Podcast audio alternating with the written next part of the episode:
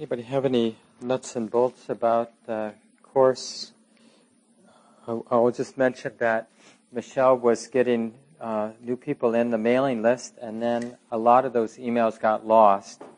Um, so I brought my computer here, but you don't need to be on the mailing list because anybody who knows the address of the website can get to the uh, current information that's there.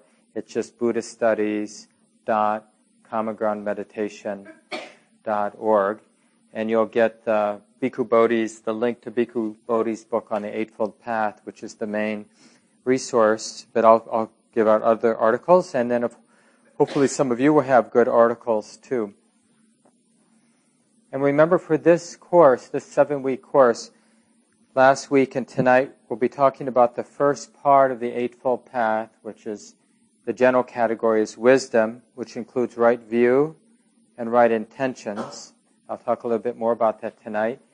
And then the rest of the course, the last five weeks, we'll spend looking at the middle section of the Eightfold Path, although it's not really linear, but at least that's how it's taught in this linear form.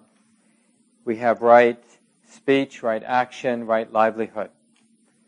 So it's really nice. It's actually a great counterweight to having spent the, wis- the winter looking at anatta, the teachings on emptiness, the not self, impersonal nature. And then, uh, you know, grounding in the reality of, you know, living in community, living with each other, relating, and uh, recognizing the very real significance of that, of those relationships. That just because this is all nature unfolding here, doesn't mean that it doesn't matter how we're showing up in the world with each other, the community at large, how we're holding, relating to all of this. And that's the great, this is why it's such a, I mean, just on a conceptual level, it's so wonderful that there's no easy out practice. It's not this, this simple transcendence, like getting out of the muck of the world going off to some peaceful place in the wilderness or locked into our house somewhere. The freedom, the liberation the Buddha taught is a liberation that can manifest right in the middle, engage, being engaged right in the middle of this messy world, this imperfect world. That's actually how, uh, you know, that's the only way to assess the practice is to notice in the messiness of life whether the mind is neurotically creating stress and suffering or not.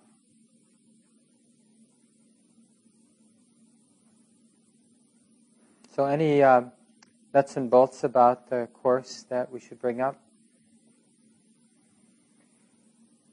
if you have, if you've discovered some uh, teachings from some of our contemporary teachers on right speech, right livelihood, right action, the sila, the ethical conduct, or the practices of integrity uh, from a Buddhist context that you think would be really relevant to other people in the course, send them to me. And if it looks right, well, I'll put them up on the web page for other people to dig into. There's a lot of good stuff out there.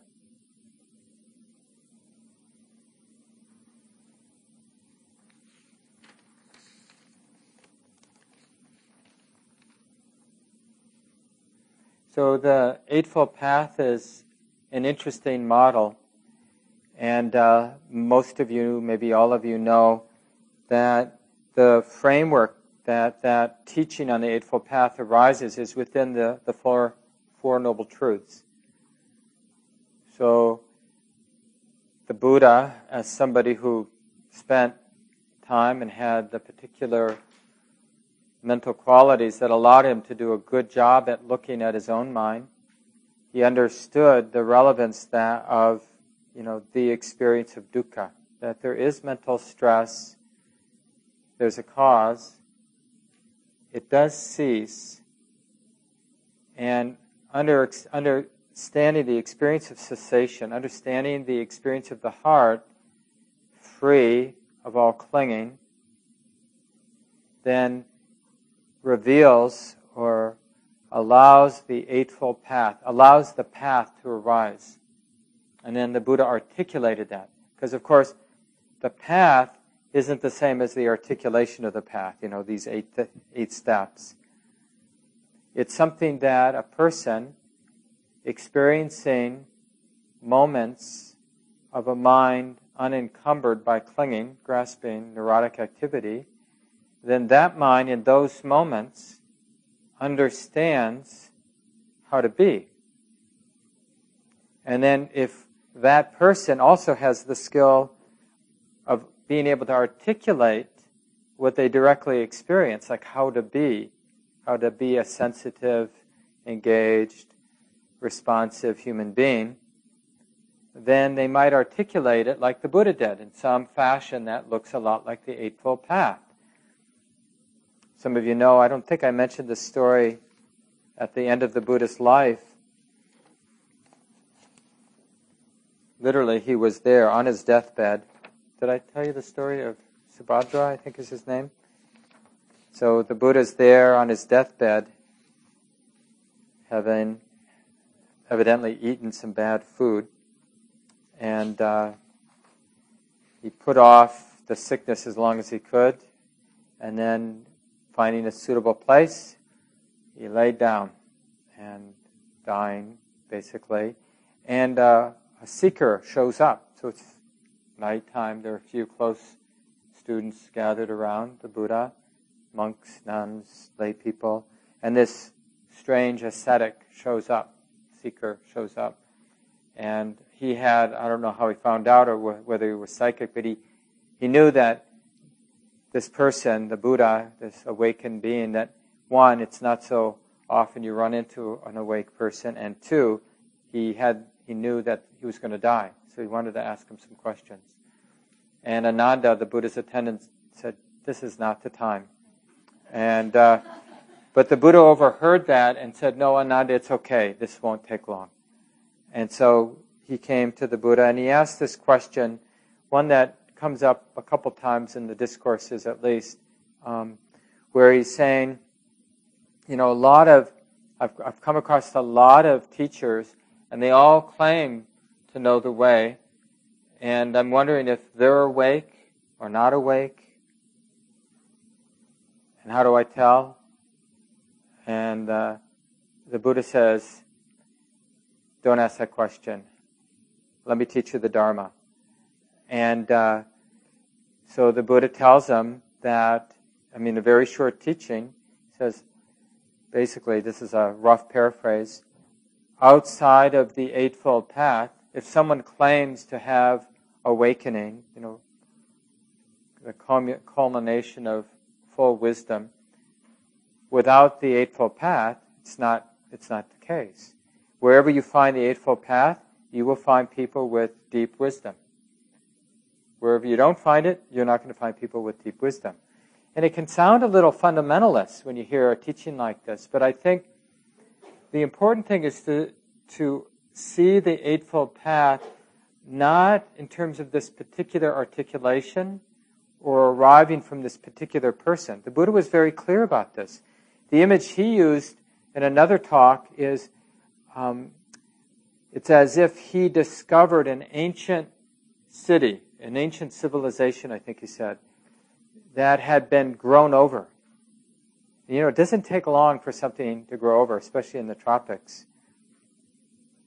There was a news report recently on Chernobyl, the place where there was this terrible nu- nuclear accident uh, many decades ago, maybe in the 80s. I forget exactly when that happened.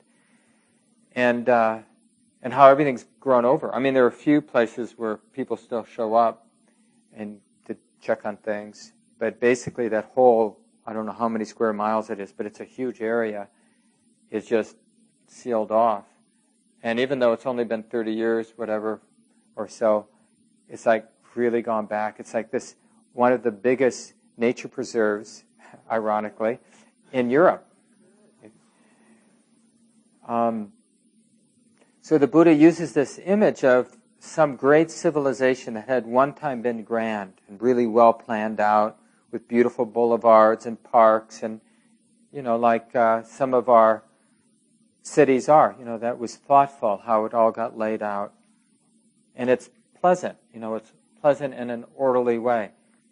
And the Buddha said it was as if he came upon this ancient city, completely grown over.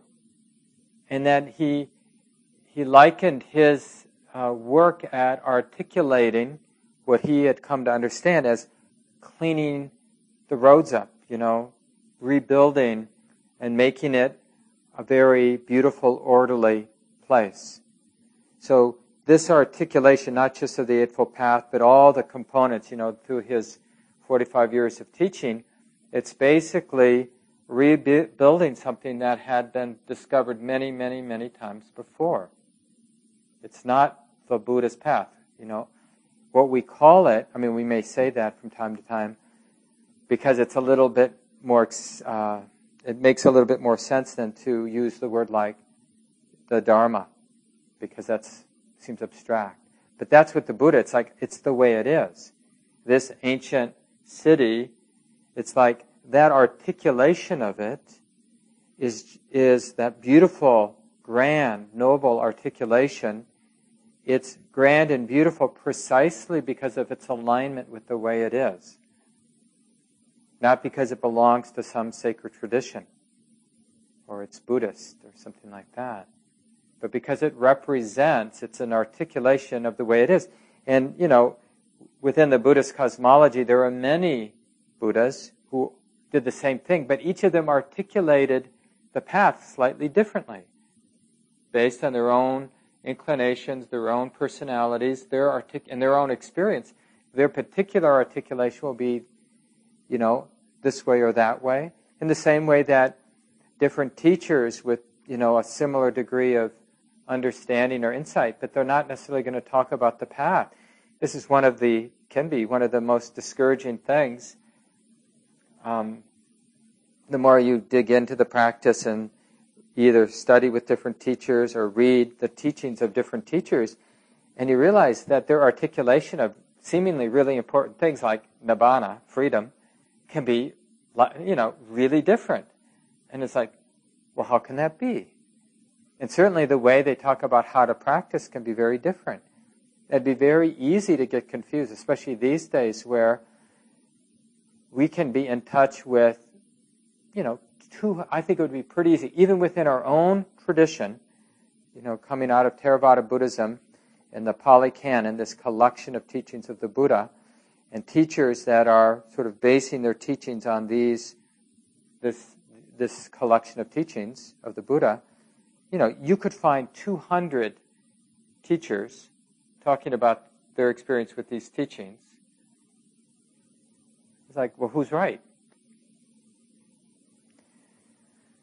So the Buddha says, well, if they're talking about this Eightfold Path, so this is a nice thing about being tethered with the teachings of the Buddha. Now, there's no guarantee that the Buddha knew what he was talking about, but enough people, like myself and a number of you in the room, we've been checking out the teachings, the Buddhist articulation of the teachings for a while now, and lo and behold, we find that the articulation lines up with our actual experience. And that, not, we don't know everything, like everything the Buddha said. I haven't seen it align yet with my experience. I'm looking forward to that time, but it's not the case yet. But a lot has.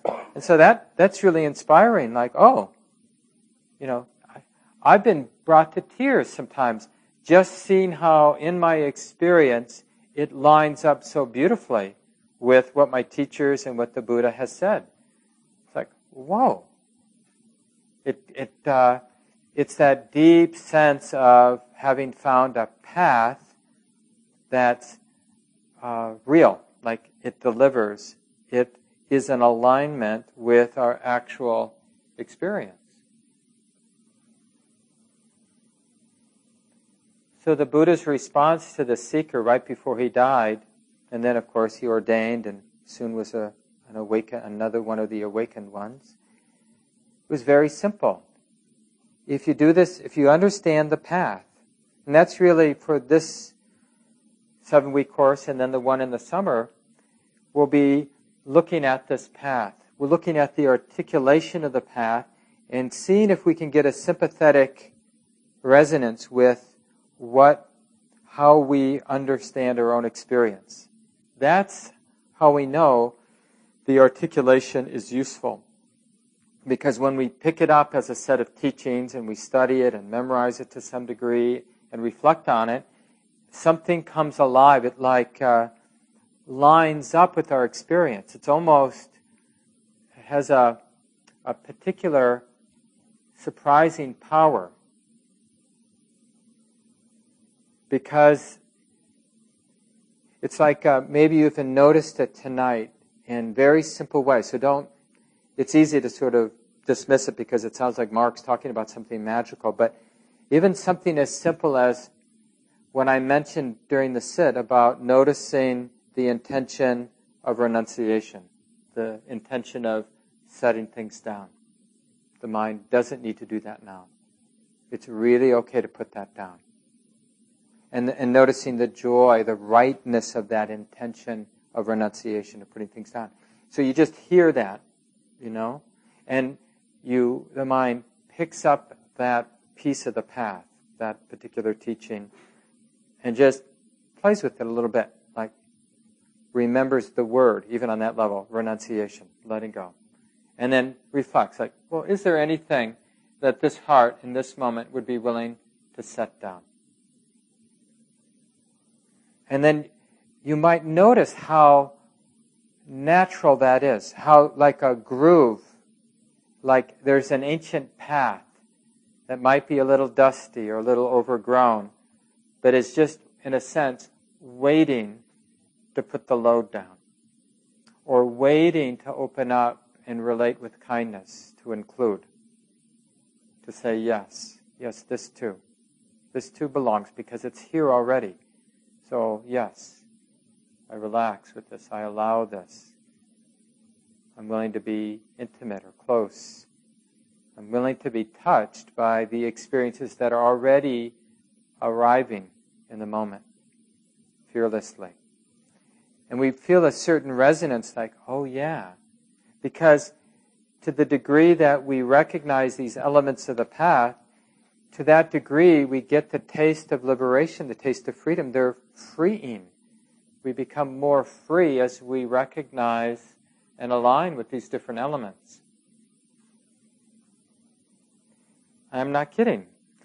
If you, like at the back of the book, you know, there's some just simple lists of the eight steps, or you can just think about them in the three categories of wisdom, ethical conduct, and then mental development, uh, right effort, right mindfulness, right concentration. These are the three areas. The last one's called samadhi, the middle one's called sila, first one's called panya or wisdom. So we have these three categories or the eight steps instead of the three categories. So whatever level of sophistication or subtlety you want to memorize it, but then you just uh, like just let it be there as you live your life, like like understanding the practice of integrity. This will be a big thing for the next several weeks. Right speech, right action, right livelihood. Not as some weight, but as a, a way of aligning, a way of living our life that's liberating. So don't fall into the some old view uh, of like this terrible mountain that we have to climb. So hard, such a bummer. But we have to do it because we want to be good and uh, want other people to know we're good. So we become Buddhists or, you know, Christians or Jewish or, and we're devout and we're gonna, because that, that old plan, you know, that's that basic uh, view that you don't get anywhere without pain. You know, no pain, no gain. I'm not saying that life is easy, and I'm not saying that there isn't real difficulty in life. But the path is liberating. This is a liberating path. It's a path of happiness. It's not a, ha- it's not a path of difficulty. There is difficulty in life. I mean, obviously, pain arises mental pain, emotional pain, physical pain. Pain does arise. Pain is painful. it's true. But do we are we interested enough that there's in the midst of this life that delivers pain and delivers pleasure in different doses at different times are we interested in a path that claims to be liberating regardless of whether life is delivering pain or pleasure right now life is just going to do what it does you know depending on, on all the different things at play in the moment, it will either be pleasant or unpleasant, or somewhere in between. But are we interested in this possibility of liberation?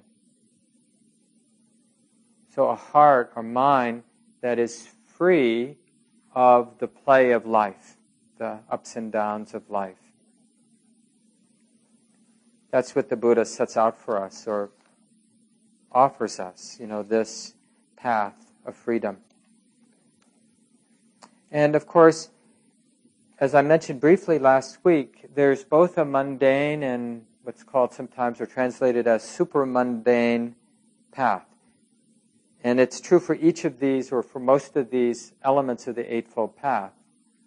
Like, I think last week I talked about, you know, just on a mundane level, right view, right intention, it's just about like managing our life more skillfully just on a functional level, what view is actually more functional, causes less problems, is more supportive?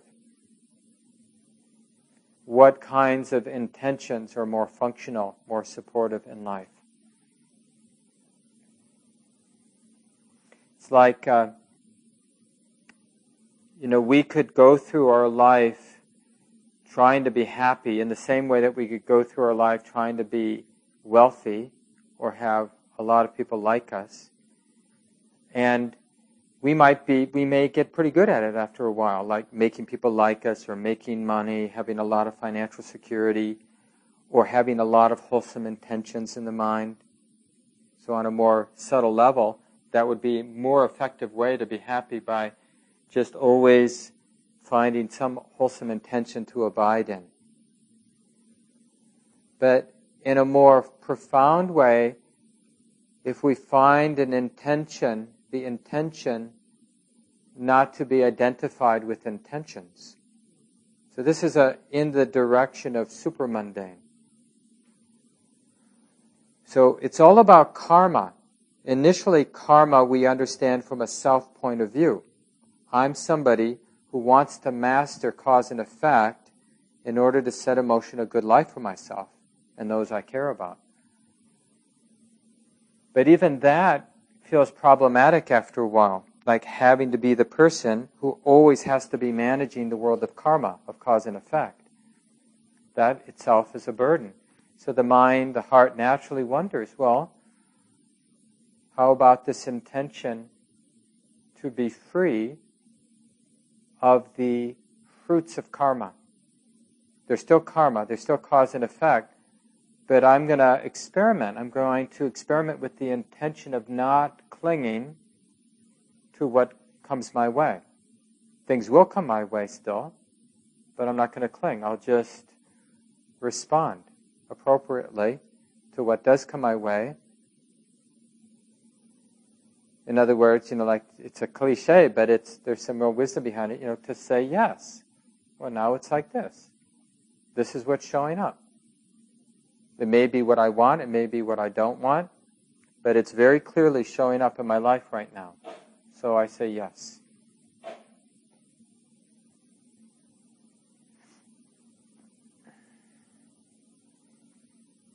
So here's the, the basic, just for the first uh, two sections of the Eightfold Path, the Buddha, the Buddha's description. He says, Practitioners, what is noble what is the Noble Eightfold Path? Right view, right resolve or intention, right speech, right action, right livelihood, right effort, right mindfulness, right concentration. And what is right view? Knowledge with regard to stress, knowledge with regard to the origination of stress, knowledge with regard to the cessation of stress, knowledge with regard to the way of practice leading to the cessation of stress. This is called right view. So that's just a different translation of the Four Noble Truths. And what is right resolve or right intention? Being resolved on renunciation, on letting go, letting things be. Being resolved on freedom from ill will or loving kindness. Being resolved on harmlessness or compassion. This is called right resolve. And what is right speech? Abstaining from lying, from divisive speech, from abusive speech, from idle chatter. This is called right speech. And what is right action? Abstaining from taking life, from stealing, from sexual activity or sexual misconduct. This is called right action. And what is right livelihood? There is the case where a noble practitioner, having abandoned dishonest livelihood, keeps one's life going with right livelihood. This is called right livelihood. And the Buddha is more explicit at other places of the talks. Another good resource that you might, for those who want a little bit more study material, that you could pick up is um, Bhante Gunaratana's book, Eight Mindful Steps to Happiness. So it's his book on the Eightfold Path. Bhante Gunaratana is a well-known Sri Lankan monk and long-time teacher here in the States. I think he was the chaplain at American University in Washington, D.C. for a number of years. He's pretty old now, in his mid 80s. And he started a monastery in West Virginia, a couple hours outside of Washington, D.C., and uh, Bhavana Society. He's written a couple wonderful books, including Mindfulness in Plain English, which is a, one of those classic beginning, I mean, it's it's more than just a book for beginners, but it's a really useful book about mindfulness practice. But his book, Eight Mindful Steps to Happiness, is explicitly about the Eightfold Path. And then he's talking now generally about the path. So this is his translation. Step one. Well, let me read his opening sentence. The Buddha's fourth truth is the path that leads to the end of dissatisfaction.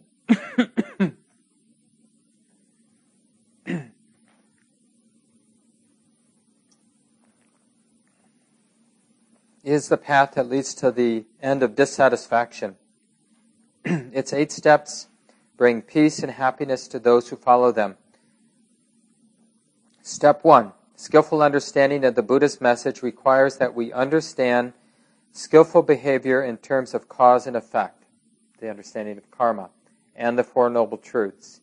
There is suffering, there's a cause, there's cessation of that suffering, and there's a path and how they fit into the overall scheme of the Buddhist teachings. That's right view. Step two skillful thinking introduces us to the three positive thoughts generosity or letting go, loving friendliness, and compassion. Step three skill, skillful speech explains how telling the truth and avoiding malicious talk, harsh language, and gossip can help us advance on the path. Step four Skillful action lays out the principles for leading an ethical life, especially abstaining from killing, stealing, sexual misconduct, and intoxication. Step five, skillful livelihood explains why choosing an appropriate job or profession is important to the to our spiritual practice and how we should avoid we should approach questions of business ethics.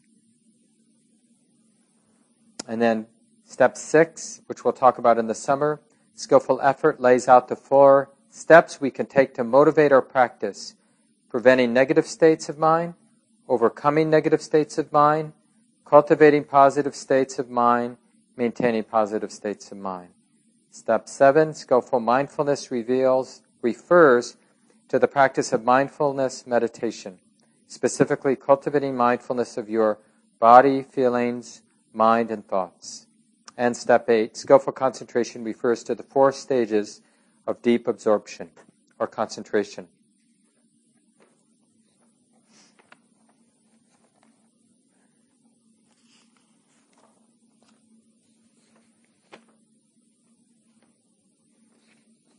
I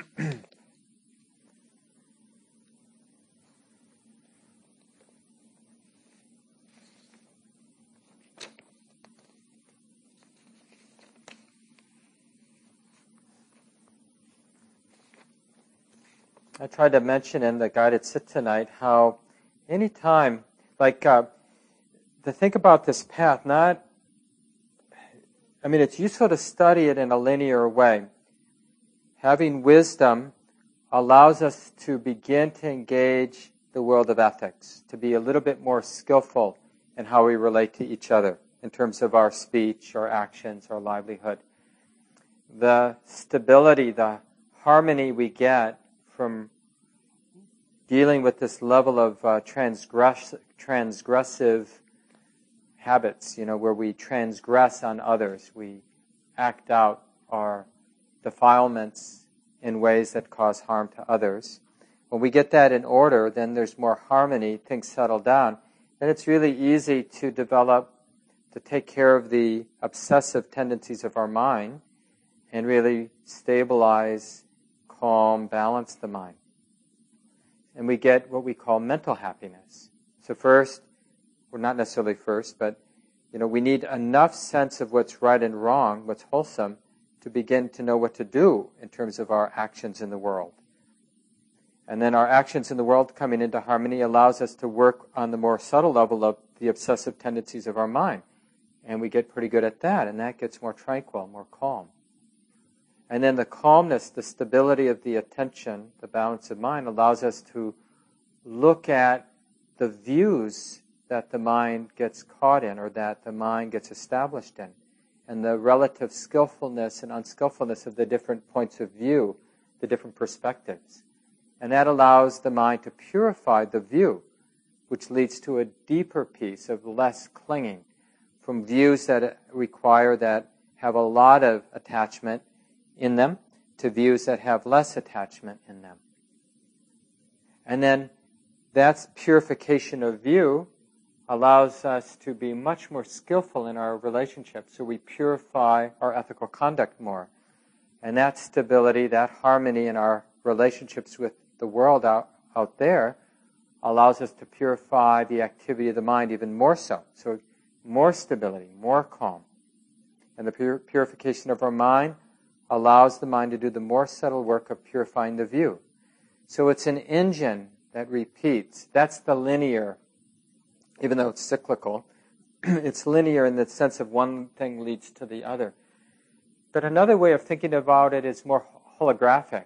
You know, that they're all, whenever these elements of the path or these components of the path arise, then there's a taste of liberation when they come up together.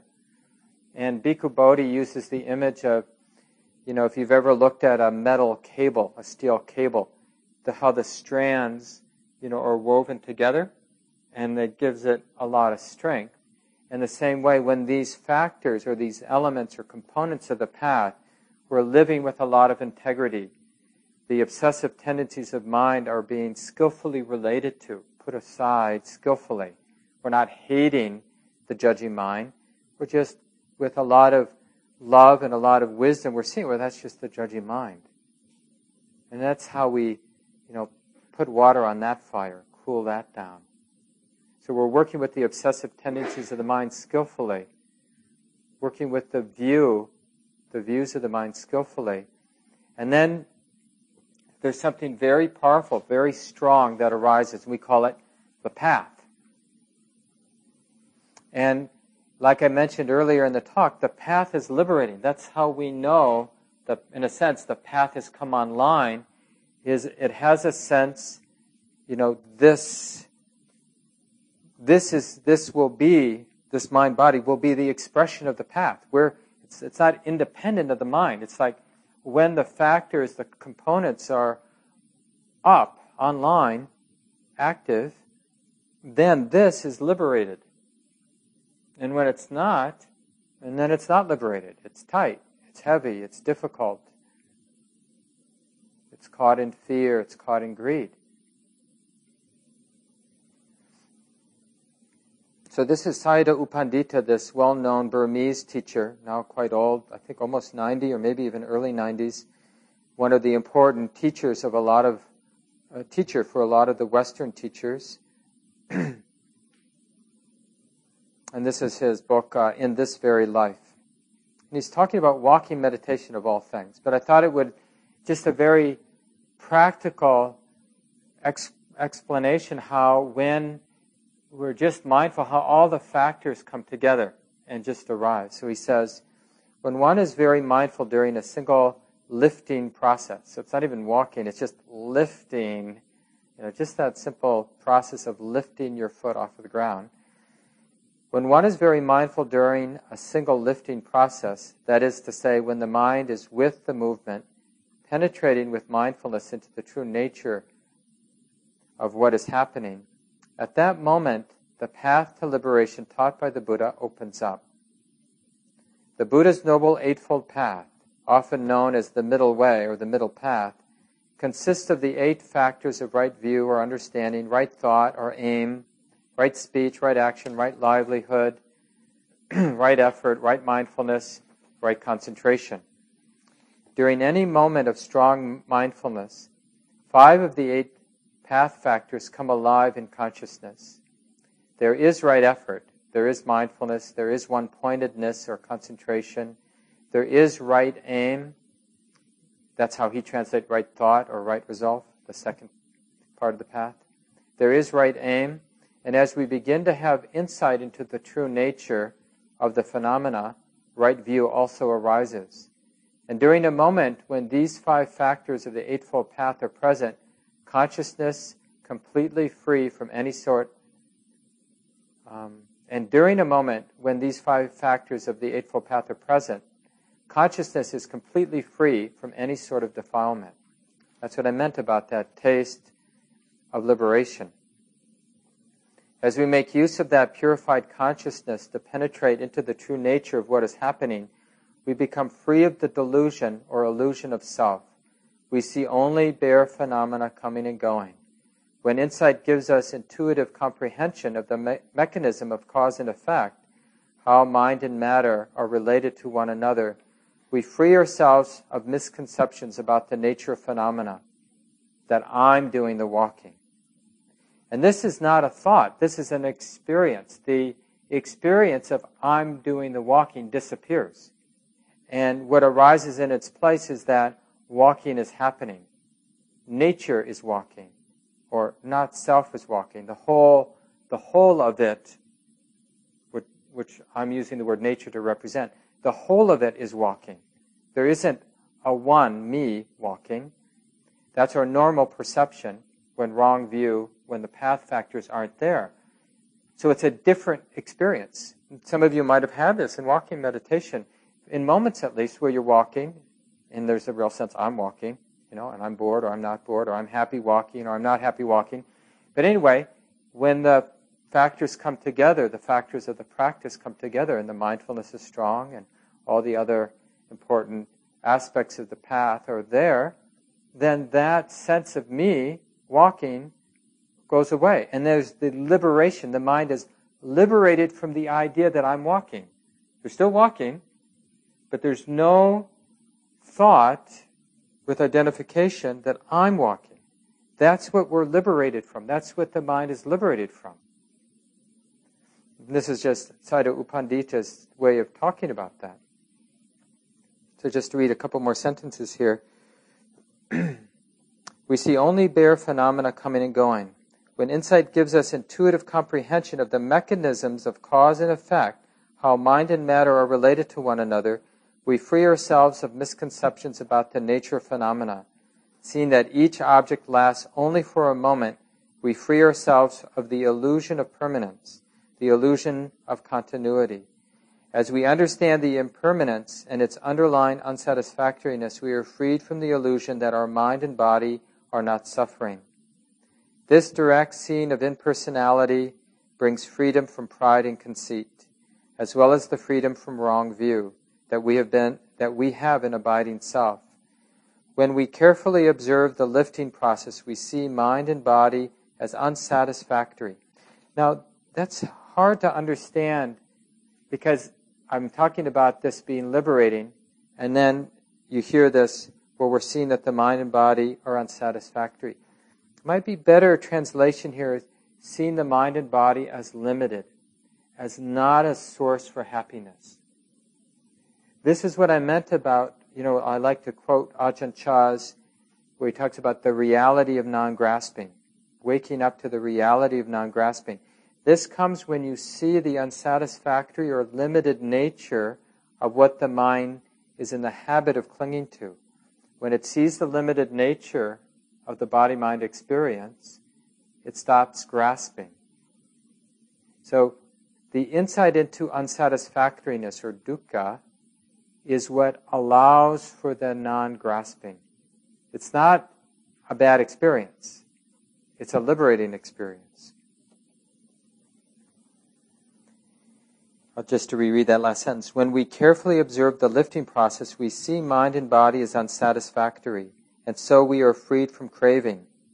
These three states of mind, conceit, wrong view, and craving, are called the perpetuating dhammas. You know, the perpetuating elements of experience. They help to perpetuate existence in samsara, the cycles of craving and suffering, which is caused by ignorance of ultimate truth, the underlying truth. Careful attention in walking meditation shatters the perpetuating dhammas, bringing us closer to freedom. So hopefully we'll never relate to walking practice like we used to, right? Because if we can imagine, just hold out the possibility that lifting is more than just lifting.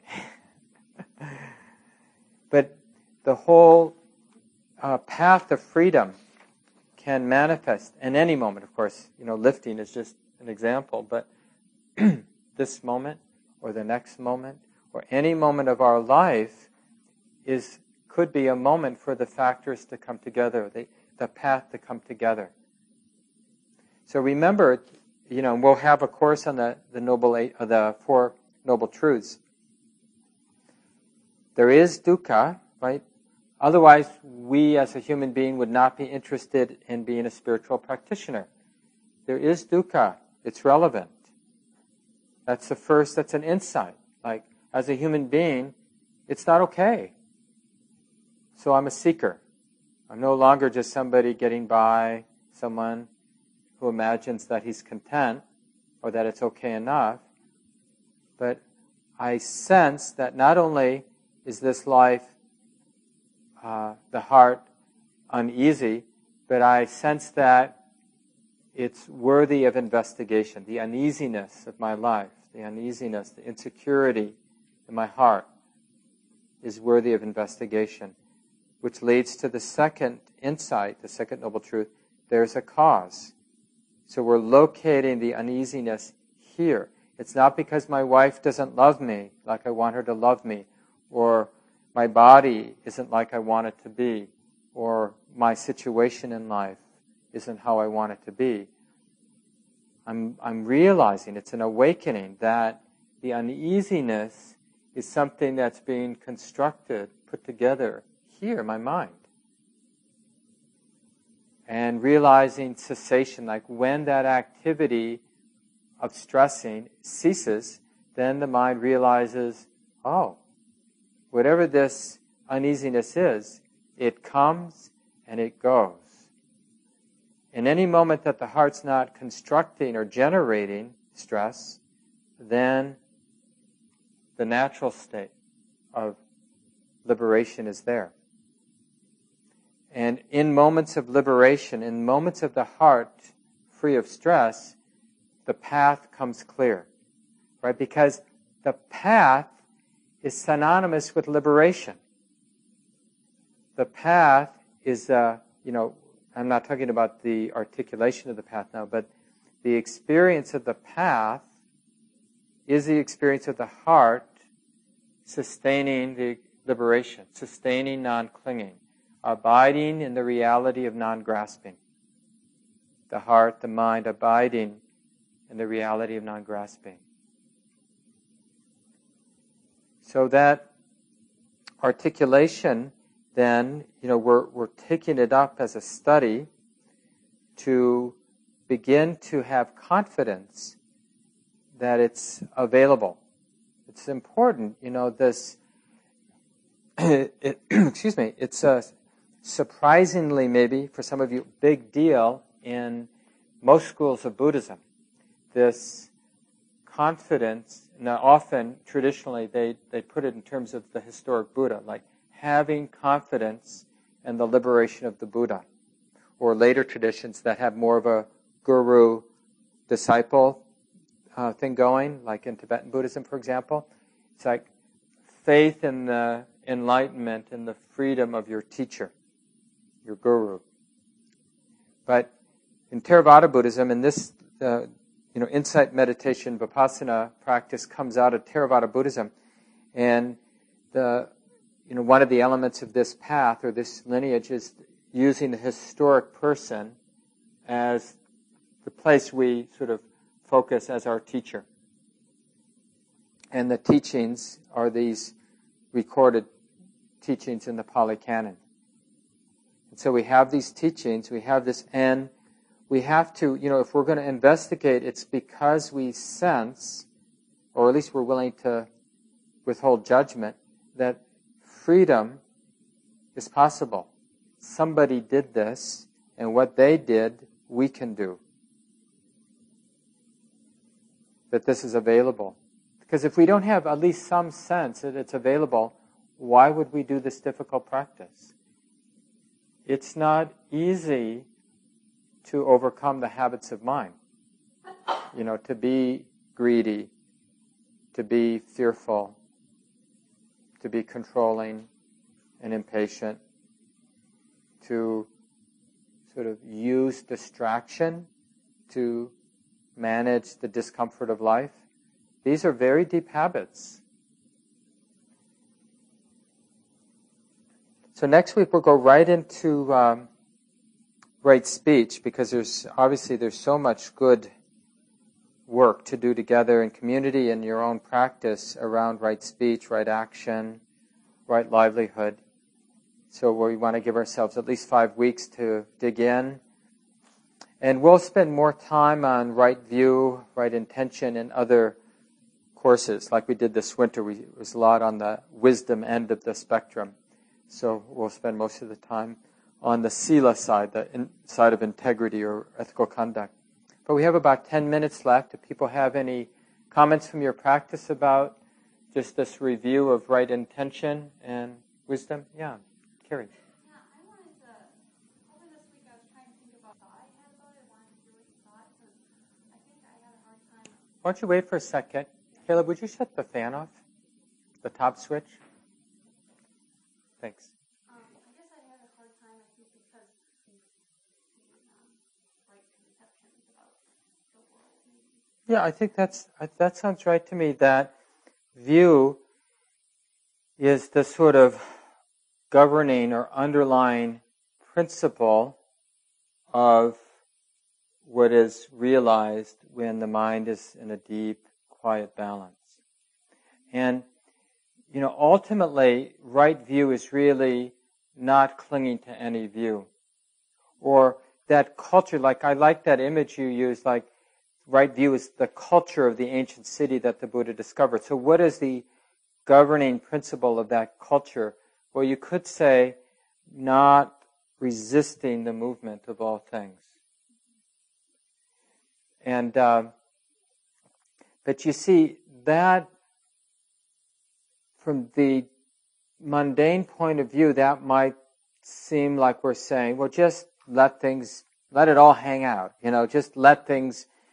You know, when you're angry, it's okay. Just express yourself, and when you're lustful, just express yourself, and don't be uptight about things. And but see, that's not the same as uh, this right view because right view is uh, is the mind not being dependent, realizing the mind's independence, And so that, that means the mind isn't afraid to do anything, including resisting habits.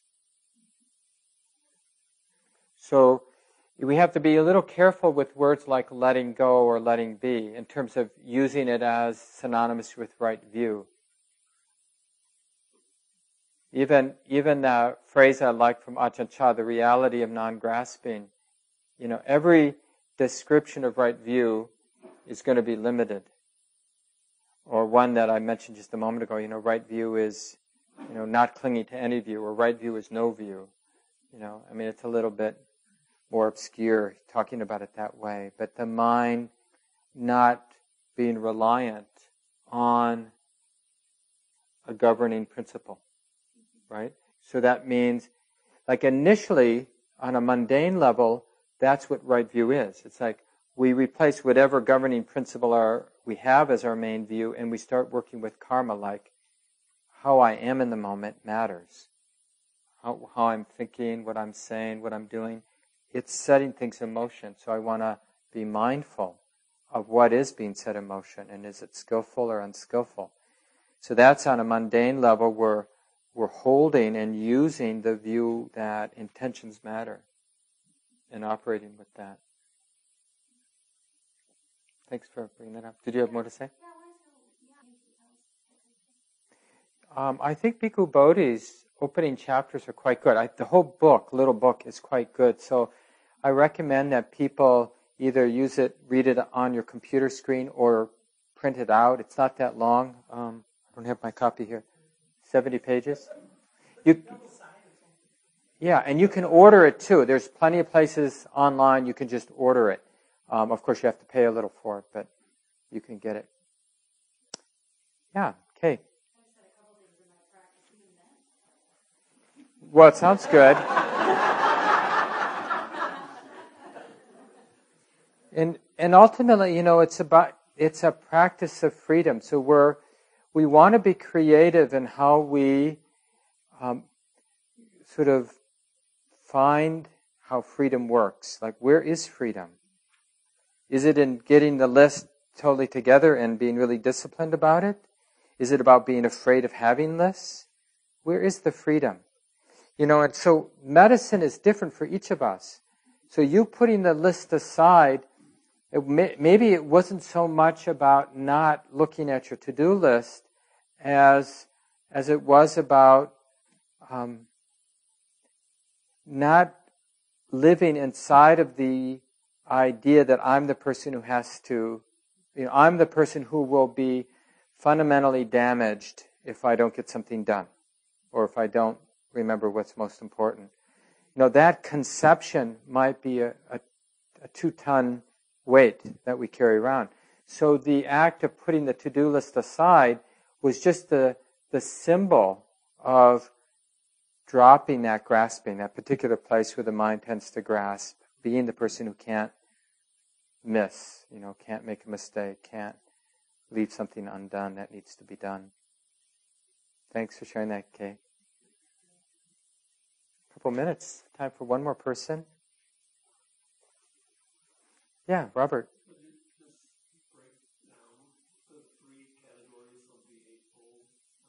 Yeah. Yeah, there's a nice way to think about them. So, just to put them, uh, you need wisdom even to do the sila, but I'll start with sila. Sila is the Pali word for ethical conduct or integrity. And so, sila is that we're waking up, we're using mindfulness to wake up to the quality of our relationships, how we relate to ourselves, how we relate to our family, the communities we're involved in, to the objects of our experience. How do we relate? We're waking up to that because we see the harm that our habits of mind create for ourselves and for others. So it's really on this level of directly seeing the harm that gets set in motion because of how we relate and just realizing how easy it is to be to be unseen, to be unaware of the consequences of how we're relating. So we're waking up, and the more, to the degree we wake up, we experience harmony. So that's the area of right speech, right action, right livelihood. And you can call it integrity or ethical conduct. And realizing in moments and then more and more in life, more harmony, the happiness of harmony, when this is more infused with awareness, mindful, wise awareness.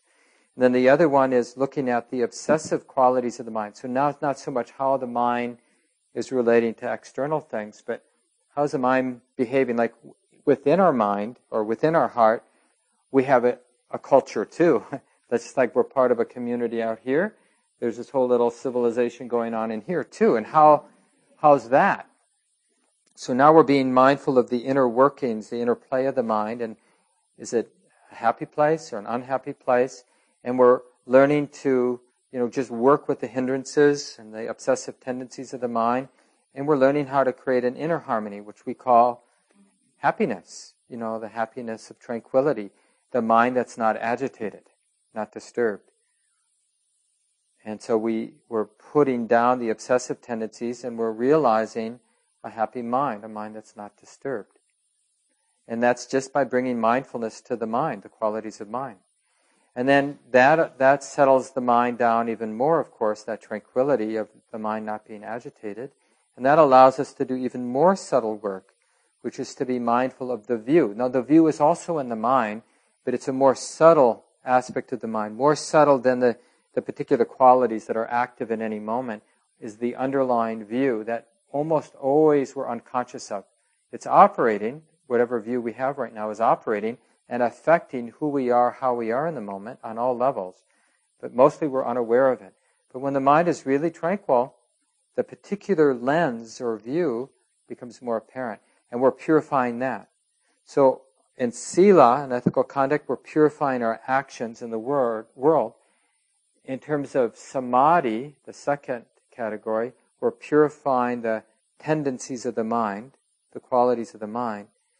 And with wisdom, we're purifying the view, which leads to the peace of non clinging.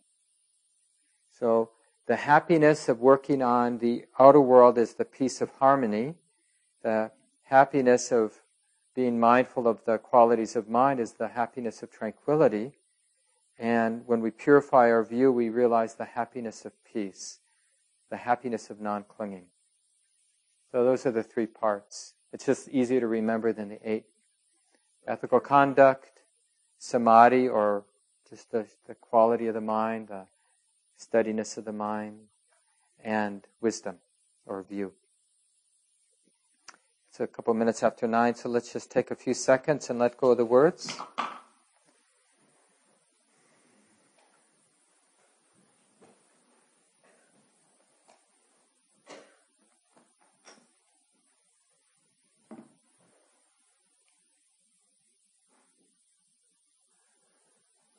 Having a sense of this heart, this mind,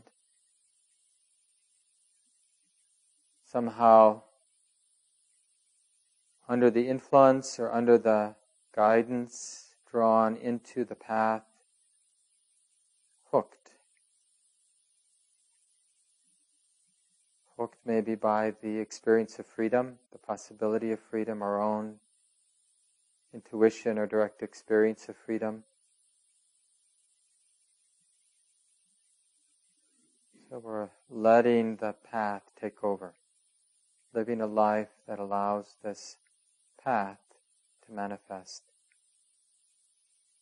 So may this be so. Many things to announce. I'll do it quickly.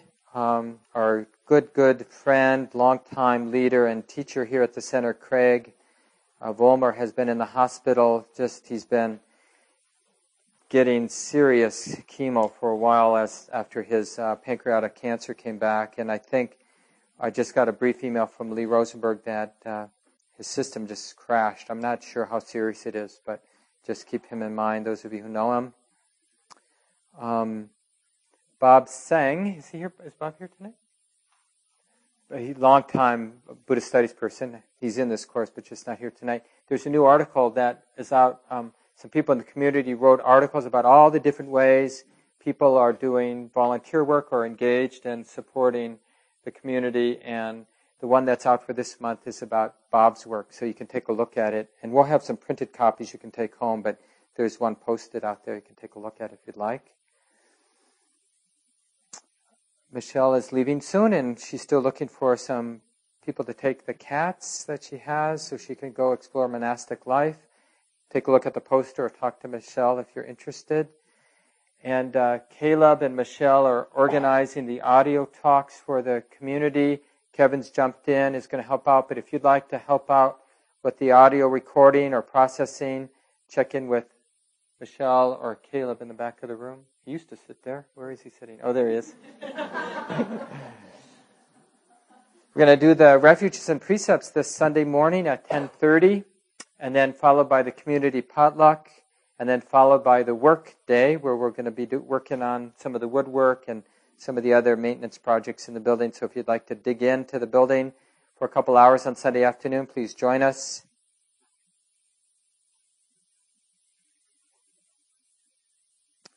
And Carol Ann is going to be leaving in a few weeks or a week. Is she here now? Yeah been so nice having her here for the last six months or so. How long? Yeah. But she's going back to Nashville, so we want to say goodbye. Are you going to be here next Monday? One more week? Okay. And then uh, Carol Ann has been organizing the retreat equipment down in the basement um, after each of the residential retreats. If you'd like to take on that responsibility, so four or five times a year, when the bins with all the cooking and other stuff come back, getting it all organized so it's all ready to go for the next residential retreat, you can just let the office know and we'll hook you up with Lee and some of the other people on the retreat committee and they'll get you organized. Any other announcements people have for the community? Really nice to be with everybody tonight. Have a good week. If you have a moment to take the folding chairs down, that would be great.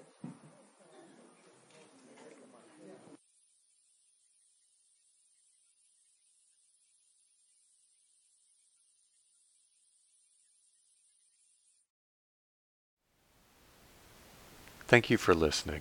To learn how you can support the teachers and Dharma Seed, please visit dharmaseed.org slash donate.